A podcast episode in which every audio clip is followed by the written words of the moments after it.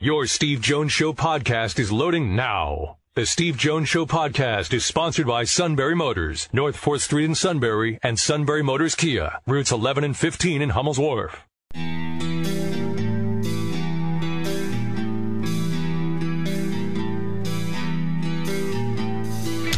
Sports talk where your voice counts. This is the Steve Jones Show on News Radio 1070 WKOK. Now, from the Sunbury Motors Studio, here's Steve Jones. Sunbury Motors, 4th Street in Sunbury. Sunbury Motors Kia, routes 11 and 15. Hummel's Wharf online at sunburymotors.com. Ford Lincoln Kia Hyundai, best in new inventory. Great pre-owned inventory with the Sunbury Motors guarantee. It's all Sunbury Motors, 4th Street in Sunbury. Sunbury Motors, Kia routes 11 and 15, Hummel's Wharf online at sunburymotors.com. Time now for our play by play call of the day. Pete Alonso of the Mets with a milestone. And Alonso rockets one to deep left center field. Forget that. That is way out of here. Pete Alonso, his 100th career home run.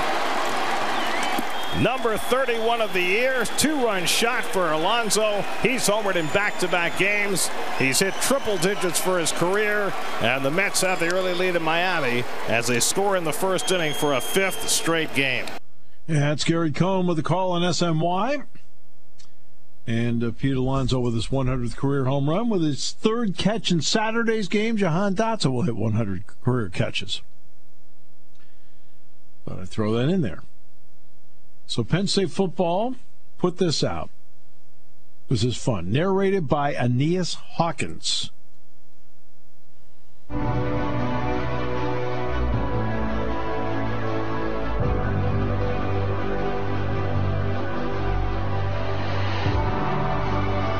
Dear Nittany Nation, we've missed you. The roar of our crowd. The sea of blue and white throughout Happy Valley. We've missed the songs, the cheers, the traditions.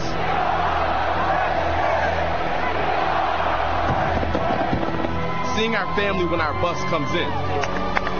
Let's get him tonight, guys. Playing in front of the greatest fans in the world. Your passion is our power. Your energy is our drive. We are prepared for your return to Beaver Stadium, where generations of Penn Staters come together on fall Saturdays, sharing and making memories that last a lifetime. Each day, we are closer to being together again at the greatest show in sports. Dotson swings the far side 40. He's going to get a block downfield from George 25, 20, 15, 10, 5. Touchdown, Penn State. Nittany Nation, welcome back. We are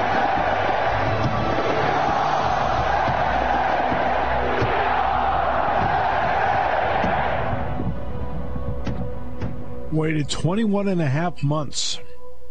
And finally on Saturday, we get to come together again. How about that? 21 and a half months. Good job by the Hawk, by the way.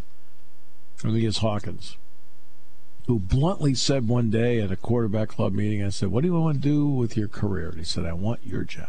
I think, Thank you. I can't wait to see the crowd. I know I can't. Um, it is. You know, you think about what a football Saturday is, and it's much, much more than. I mean, the game is the centerpiece of all of it. It is the reason for being there. But what Penn State football has evolved into over the years. Excuse me, starting with what Joe created in the 60s when that stadium was 46,000, then went to 60,000. They're trying to figure out how to get more people in. Kept on winning and got it to 78,000. Kept on winning and got it up to 85, 86,000 built that deck at the one end, got up to 96. Then 20 years ago, finally finishing the south end zone and making it 107 plus. Now, the job that James Franklin has done, taking the program, you know, un- unjustifiably knocked down, unjustifiably knocked down by another entity, and the, the way he's been able to bring it back. Well, now, of course, in the process of trying to make the next big step, not just, not just being, hey, they got 10 wins, hey, they got 11 wins. Like, they, you know, they want more. They need to have more. And part of that is getting the fans back in the stadium. Uh, trying to think. I was riding down the elevator today with fans at the stadium, and they wanted to. Uh, uh, you know, asked me about being, you know, what it was like having fans back last Saturday or you know something about it's some general thing, and I said you know about do I you must be excited doing games again, something like that. And I said yeah. I said I said yeah. I said but I mean Jack and I did every game last year. I said we traveled. And they said yeah, no one was there. I said yeah, I've got this picture of Michigan of 111,000 empty seats. I said having people back is incredible. And I think, you know, I thought, you know, James made an interesting. And, uh, you know, I realized that there's going to be different levels of how people feel about it right now. Rich Scarcella, when he was on the show yesterday, was talking about that in his own home, there's somebody that is immune compromised. So he has a level of caution about crowds and games and things like that. I completely understand that anybody doesn't completely understand that has no level of sensitivity to them. But boy, I, I would love to see them get a sellout streak going here. That would be phenomenal. Because the impact that each one of you has on a game when you go is just remarkable absolutely remarkable. You impact the goal line stand. You impact a big moment. You impact their offense. You impact your defense. You give your offense a big boost. When the things aren't quite going the way you want, you can give that emotional jolt when they come back onto the field. You do all of that. But it's the tailgating it's the camaraderie. It's the team entrance. It's getting your seat in the stadium and, and, and being a part of not just the atmosphere, but being a part of the game, being a part of the action, the part of the ambiance. All right. You, you know, in that one, there it was Jahan Dotson's touchdown catch against uh, Purdue a couple of years ago. And he brings it in. You can hear the crowd going crazy in the background, which just takes the entire excitement of everything and ratchets it up to another level. It's the going back into the parking lot and tailgating and enjoying yourselves after the game because it's an event. Oh, and you're complaining about the play calling, and you're complaining about the officiating, and you're saying how much you love how this guy played or how that guy played, or you know, whatever. It's just being back together. You know, the people in front in front of Jack and myself on Saturday. There were a couple of Penn State fans that were down in front of us. But of course, naturally, they were almost all Wisconsin fans. But my goodness, they were having a good time. Now, the game didn't turn out the way they wanted. All right, I understand that. But they were having a good time, and you know, and they're high fiving each other. And then when they did jump around at the end of the third quarter, uh, which is their signature at Camp Randall, always has been. They hadn't done that in 21 months. It's just all part of like we're as human beings. It's okay to have fun. You don't need permission from anybody to have fun. I mean, life's serious enough during the course of the week. Everybody needs a release to have a good time. You know, you want to paint your face, you want to put a Nittany Lion decal on your face, you want to, you know, wear your garb to the game, whatever it may be. Get into the band. The blue band's a pivotal part of the experience. Cheerleaders are a pivotal part of the experience, and the mic man, right? The dance team's a pivotal part of the experience. It's all part of the experience. It's okay to have fun. It's okay to let loose. The people I saw on Saturday had fun and let loose. It didn't turn out the way they wanted to. Ultimately, Penn State was the one that had the last slow, uh, bastion of fun in the game. But do you think anybody out there regretted going to the game? No. They've been aching to get out and do something fun be uh, go out there and have 107,000 people as one. Yeah, there'll be some people from Muncie that will come in from Muncie, Indiana. You know, will come in. You know, it, you know, two, three thousand fans for Ball State, whatever. That's fine. But you got a, almost 107,000 people in there, all with one common feeling. They want the team wearing the blue jerseys to win the doggone game. And man, that's fun. It's okay to have fun. Every time we turn around, there's something serious, something bad, something serious, something bad. It's okay to enjoy yourselves and have fun.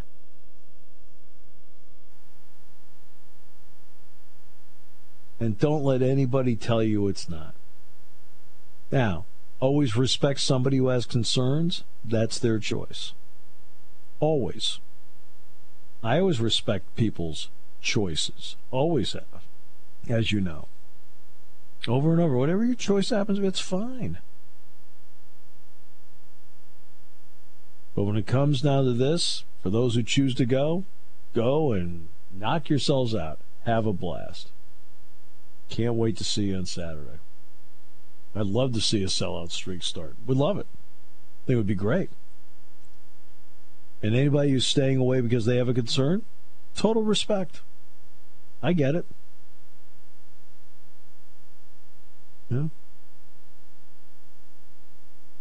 I mean, Dave Ritchie was sitting six feet apart from the suit before the pandemic. I mean, this has just reinforced Dave's choices. F O U L E D. That spells fouled. Why, why they sit so far apart? It's, well, it's better for Dave. Back with more in a moment on News Radio 1070 WKOK. I think it's one of those calls that, that could go either way. If they didn't call it, um, I think people would understand that. I think if you do call it, you know, you're essentially you know making some I think some changes in the way the rule had been officiated in the past when it came to a ball carrier. So, you know, it's one of those calls. I get it. If I was wearing the official's hat, um, and not being biased as the as the Penn State head football coach, I probably would not have uh, called it. Uh, but I get it, protecting the student athletes and protecting the game. Uh, but I do think there's going to need to be a probably at the end of the season a discussion where we get coaches and officials and the AFCA involved and, and, and really just sit down and talk it all through uh, with the doctors as well um, and, and make some decisions. That's on the Ellis Brooks play. Jack and I both felt that based on the Ohio State Minnesota game, he was going to get tossed, but didn't agree with the call. And I didn't agree with it for this. reason. I think that let's take a look, look at this for a moment. If a play is helmet to helmet, and there's no movement by the ball carrier to change position, Helmet to helmet, absolutely.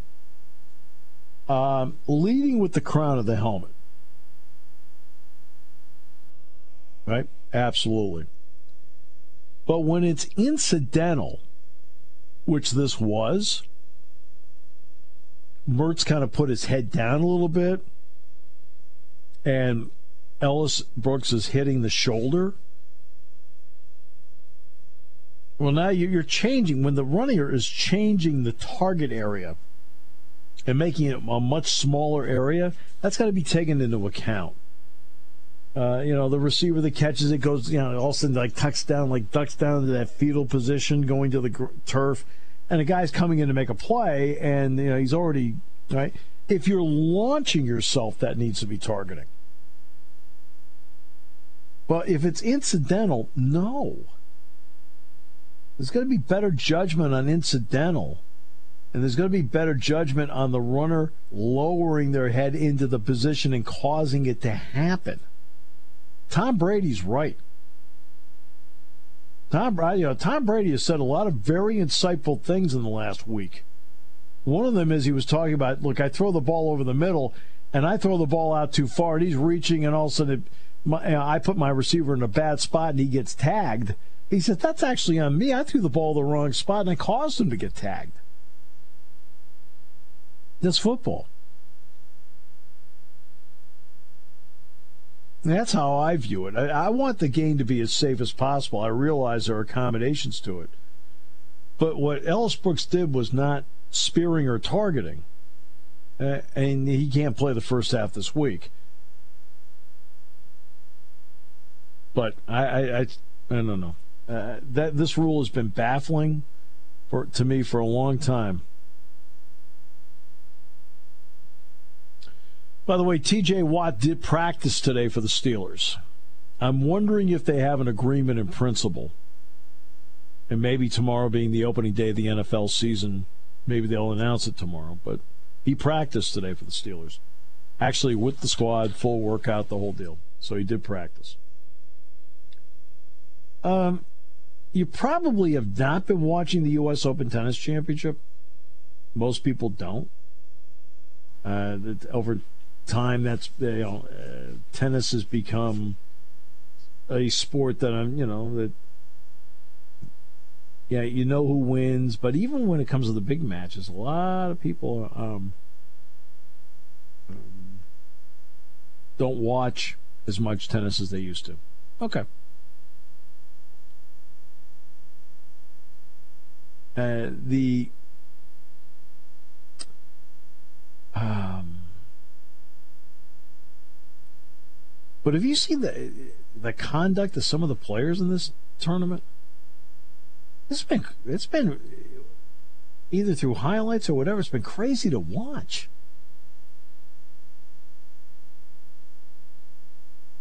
It, it really has been. The like Alcaraz, Carlos Alcaraz. He's 18 years old. He goes out last night and he's playing and he tells uh, Brad Gilbert before he goes out, you know, I know he had a tough five setter. Oh, no, no, I'm only ready, blah, blah, blah, blah, blah, blah. Goes out, loses the first set, down 3 1 second set, walks over, says, I'm done. You're done? You're finished? You have players going and taking long bathroom breaks in between sets. Now, you need the bathroom break, but like they're taking a long time you have rackets being smashed in frustration or whatever. You know, you've got all these people sitting there that paid a mint to be there. They get a bottle of water on the property, $10. You know, get their meal whatever. Right? Who knows how much that cost? And I'm going to settle and watch some tennis. And at 3 1, this guy retires for no apparent reason. Oh, but I'm supposed to understand. Naomi Osaka was like smacking rackets on Friday night all over the place. I, as the fan, though, am expected to understand. Right. Okay. I mean, I mean, what am I watching here? I know we all have to be understanding and be compassionate about the athlete's mental health. I've got that. But where's the obligation to the, the people who paid their money to get in? I'm retiring. It's 3 1. You're retiring? It's 3 1? I'm done? You're 18 years old. The, the family of four sitting over there saying, We paid how much for these tickets? Where's the compassion and understanding for the for them? They're the only reason you're playing. Taking your calls at 800 795 9565. This is The Steve Jones Show on News Radio 1070 WKOK. Now, from the Sunbury Motors Studio, here's Steve Jones. Sunbury Motors, 4th Street in Sunbury. Sunbury Motors Kia, routes 11 and 15. Hummel's Wharf online at sunburymotors.com. Ford, Lincoln, Kia, Hyundai. Great new inventory, fabulous pre owned inventory with the Sunbury Motors guarantee. Sales staff that works with you. It's a great time for trade ins and a fabulous service department. It's all at Sunbury Motors, 4th Street in Sunbury, Sunbury Motors Kia. Routes 11 and 15 in Hummel's Wharf and online at sunburymotors.com. Uh, all right. Uh, maybe by the end of next week, I believe we'll hear about the possibility of the Big 12 expanding.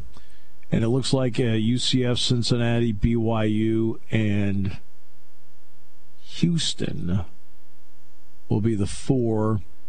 They've all applied to it. They'll probably be. Um, um, uh, and that may, I mean, the key is will the SEC stop expanding? At some point, you're you get to be too big and it becomes unmanageable. But my big question about the Big 12 moving forward um, is going to be uh, how do you look at the Big 12? They will probably retain their power five status, but that does I don't think that's going to mean much for them because their TV contract is going to be up in 2025. At that point, each school will be making 40 million per school, and even with the addition of big market programs, Houston, Cincinnati, big markets, Orlando, big market, Salt Lake City, decent sized market. Uh, you're going to have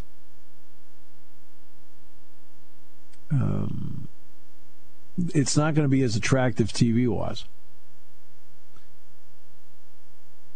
Industry experts say the new per team revenue could end up being 20 to 25 million per year. That's going to be a cut for everybody across the board. So you're talking about a cut of, of 15 to 20 million per year for being in the Big 12. Now, for those who are moving up, UCF, Cincinnati, Houston, the American. Again, Mike Aresco does this adorable little thing like we're Power Six, blah blah blah blah blah blah blah. Mike, nobody's listening. Your mouth's moving. Nobody's listening. Everybody knows the truth. Um, for UCF, Cincinnati, and Houston, this is going to be bonanza day. They're only getting seven million a school from the Power Six, American. But for the other eight schools, it's going to be a big drop with big decisions that have to be made in athletic departments when you're losing 15 to 20 million in revenue per year. Those six schools, though, excuse me, those eight schools are going to lose a lot of money. Um,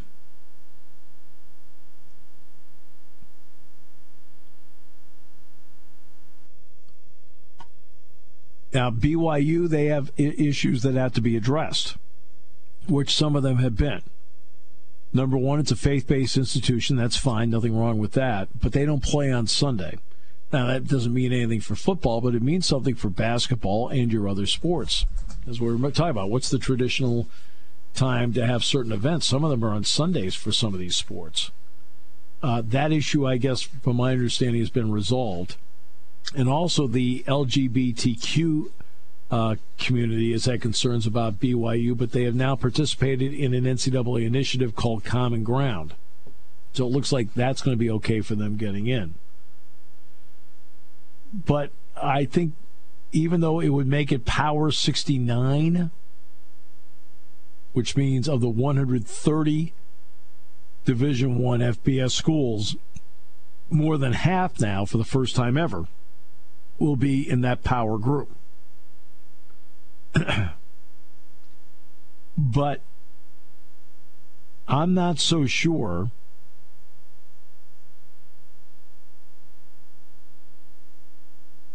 Um, that you, know, you may have the designation, but your odds of getting into the playoff are long, and your odds of getting more than one program into a New Year's Six are also long because you have a gigantic perception problem.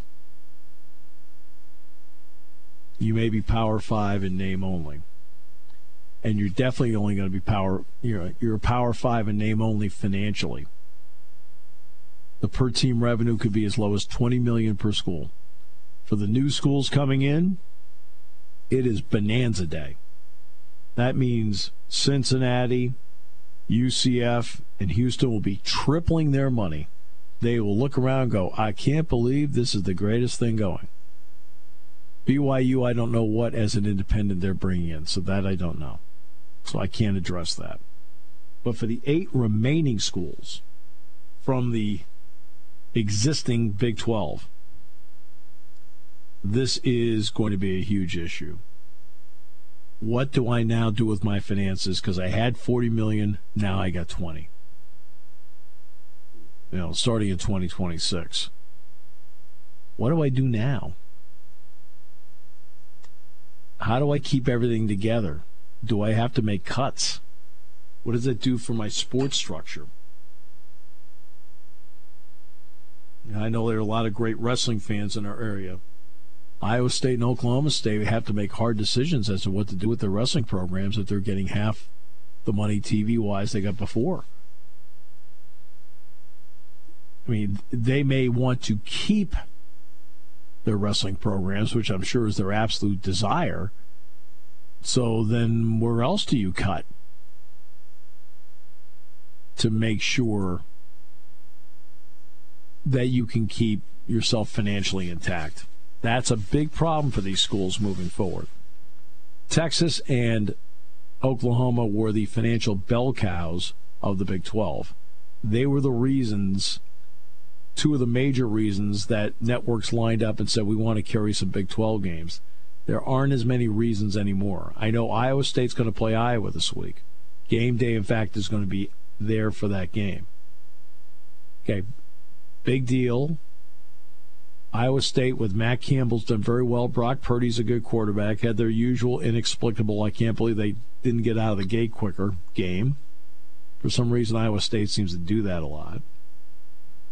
But you know, but moving forward, I mean, do you end up keeping your coaches because it's a less desirable job? I, you know, those are big questions. I am so glad that Penn State doesn't have to face these questions.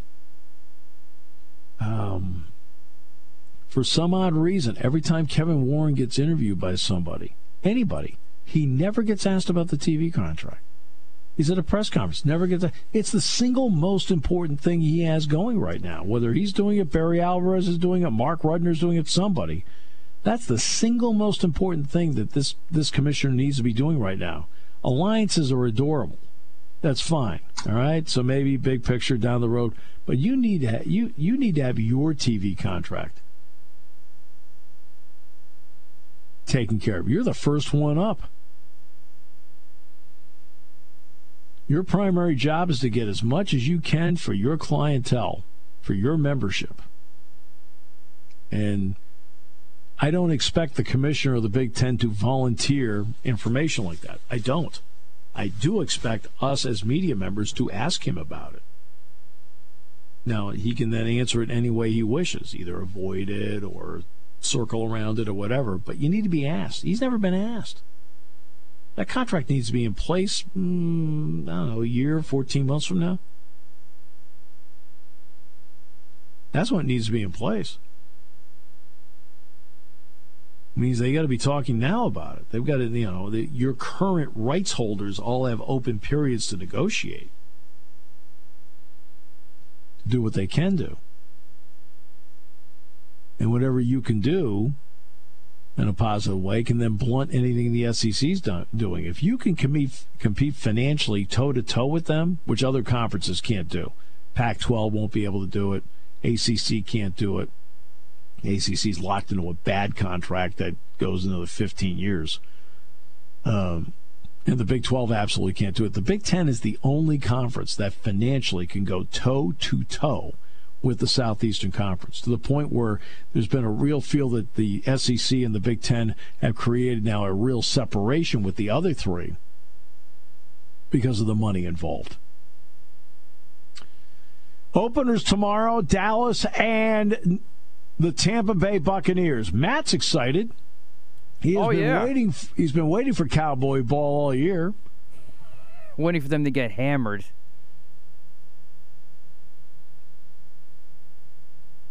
Boy, you have a lot of hate in you. But in, in all serious though, looking at this objectively, I like Tampa outright tomorrow night. Oh yeah, no, I think everybody does. I mean, Tampa has almost everybody back. They have everybody back, literally everybody back on the roster and the coaching staff. Now there's no Zack sure. Martin for the Cowboys. Uh, Tampa Bay wins I'm not- this hands down. I'm not sure that uh, Chris Godwin's iffy for the game He is, yes. uh, uh, going in, um, but I'm not big on Dallas to begin with. Same. Uh, but it's going to draw a great rating. It's the NFL opener. Dallas does gr- draw ratings, and Brady draws ratings.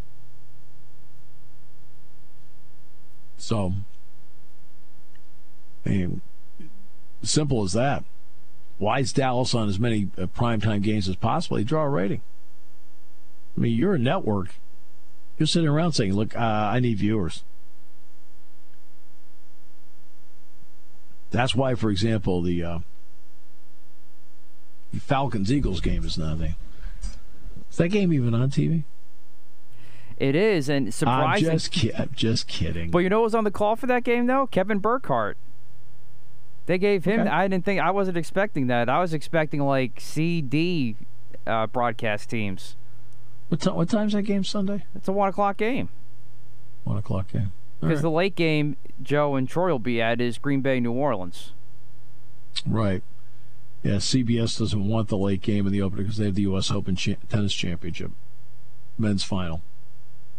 Well, they do have it because Jim Nantz and Tony Romo Oh, are that's right, to be that's right. You know? Kansas City. That's right. Yeah, Cincinnati. That's right. Uh, ESPN actually has that, which means it's nobody's going to watch it. Correct. Ian Eagle ESPN Charles Davis for Pittsburgh and Buffalo, by the way. That's a better game than Browns Kansas City, isn't it? Hmm. They're both equally pretty good. Yeah, yeah, probably right. I mean, nobody played anybody in the preseason. Somebody knows who's who's any good. You know, it's like gonna be a lot of rust out there. Now, fortunately, as Merrill pointed out yesterday, fortunately, um, Jalen Hurts got ten plays in. No, He, he was in rare form. He was on fire. He was hysterical. He had me howling yesterday. wow. The Jacksonville Jaguars have named their team captains.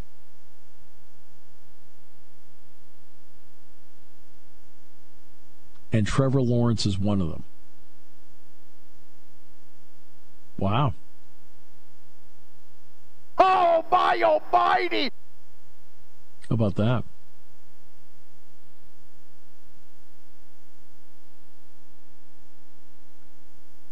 Shikellamy football has named the suit as an honorary game captain. Is that true?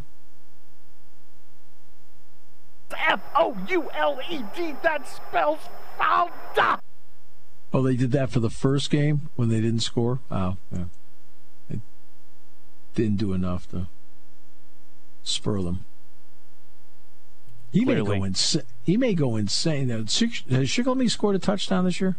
Yeah, they they had 13 on the board last week at Loyalsock. Oh, okay. So the, the suit has done the touchdown Shikellamy thing. But in three games he's called, one Bucknell and two Schick, it's only been 13 points combined through three games he's called.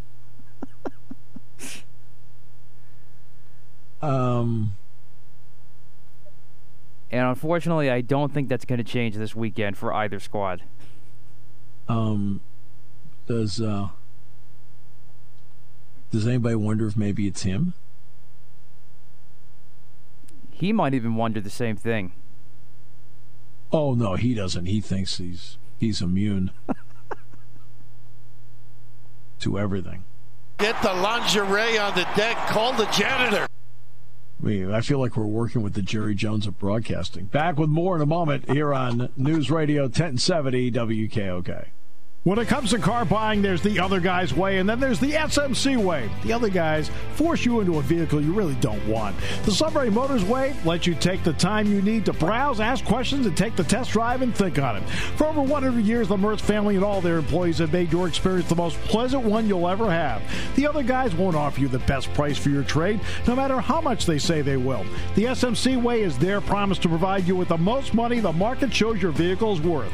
The SMC way is to offer you all applicable factory rebates on new vehicles and generous discounts. Looking for a pre-owned vehicle? The SMC way checks each vehicle in a 200-mile radius to determine the lowest price, then beat it. It's the lowest price promise, just part of the SMC way. The choice is up to you: the other guy's way or the SMC way. The SMC way wins every time. Sunbury Motors Company in the North 4th Street Auto Plaza, Sunbury, and at sunburymotors.com, selling more cars and satisfying more customers for over 100 years. You know, this is a game that requires sacrifice, dedication, discipline, and focus. You know, it's a game of failure. It teaches you teamwork, it teaches you humility. The one common thread with all of us here on stage is that we understand that there's no one individual bigger than the game. The game goes on, and it goes on because of the great fans we have. So take care of it, protect it, respect it. Don't take the time you have to play for granted. And remember the most important thing, like I said earlier it's more than just a game. You know, the greatest to ever play in the Hall of Fame family, they're all watching. And I personally can't wait to welcome a few of you on this very stage, just as I, as I have been by so many others. So thank you all once again. It's, it's, been a, it's been a hell of a ride. Derek Jeter reading the speech Nomar Garciaparra should have had. I'm just kidding. Uh, great, great player.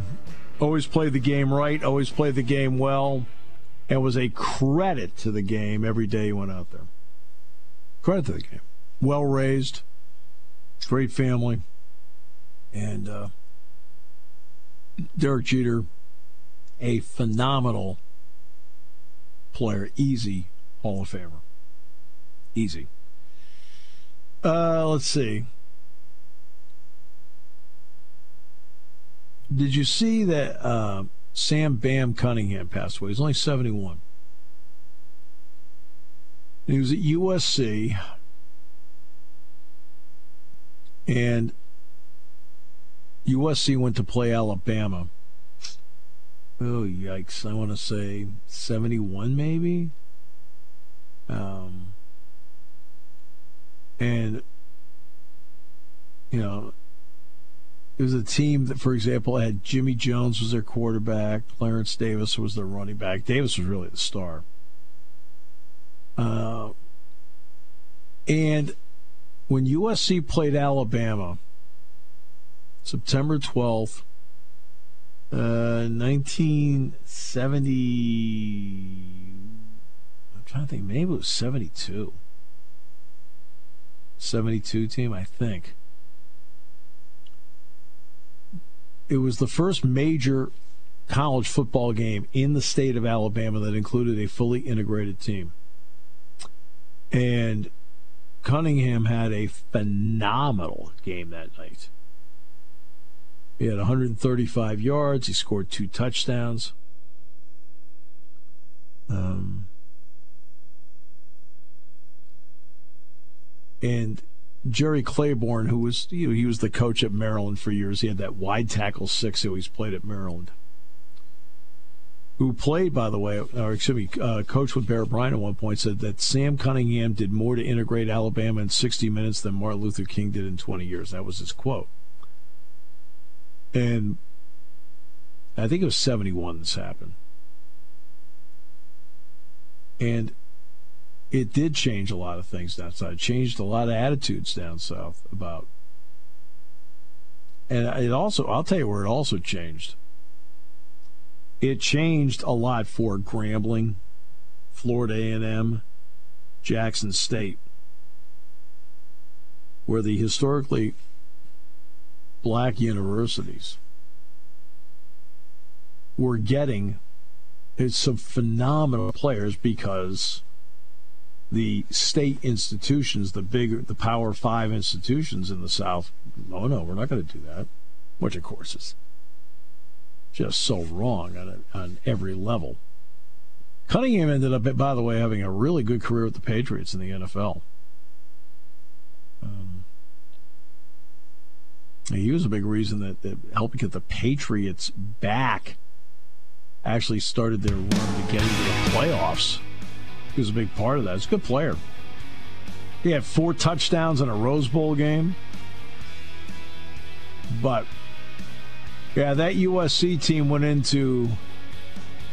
I think the game was in Birmingham. I think it was at Legion Field. And the Alabama fan base was watching this going, holy cow.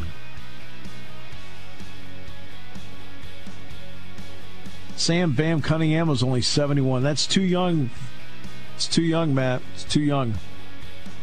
Absolutely. Too young. Great player. Oh, I'll tell you, Clarence Davis was actually the real star of that backfield. Oh, Clarence Davis had a game against Notre Dame. I'm sorry, Michelle Mertzi. I'm sorry to bring up the Clarence Davis. I mean, what a player he was. Or Anthony Davis, I mean. What a player he was. Yikes.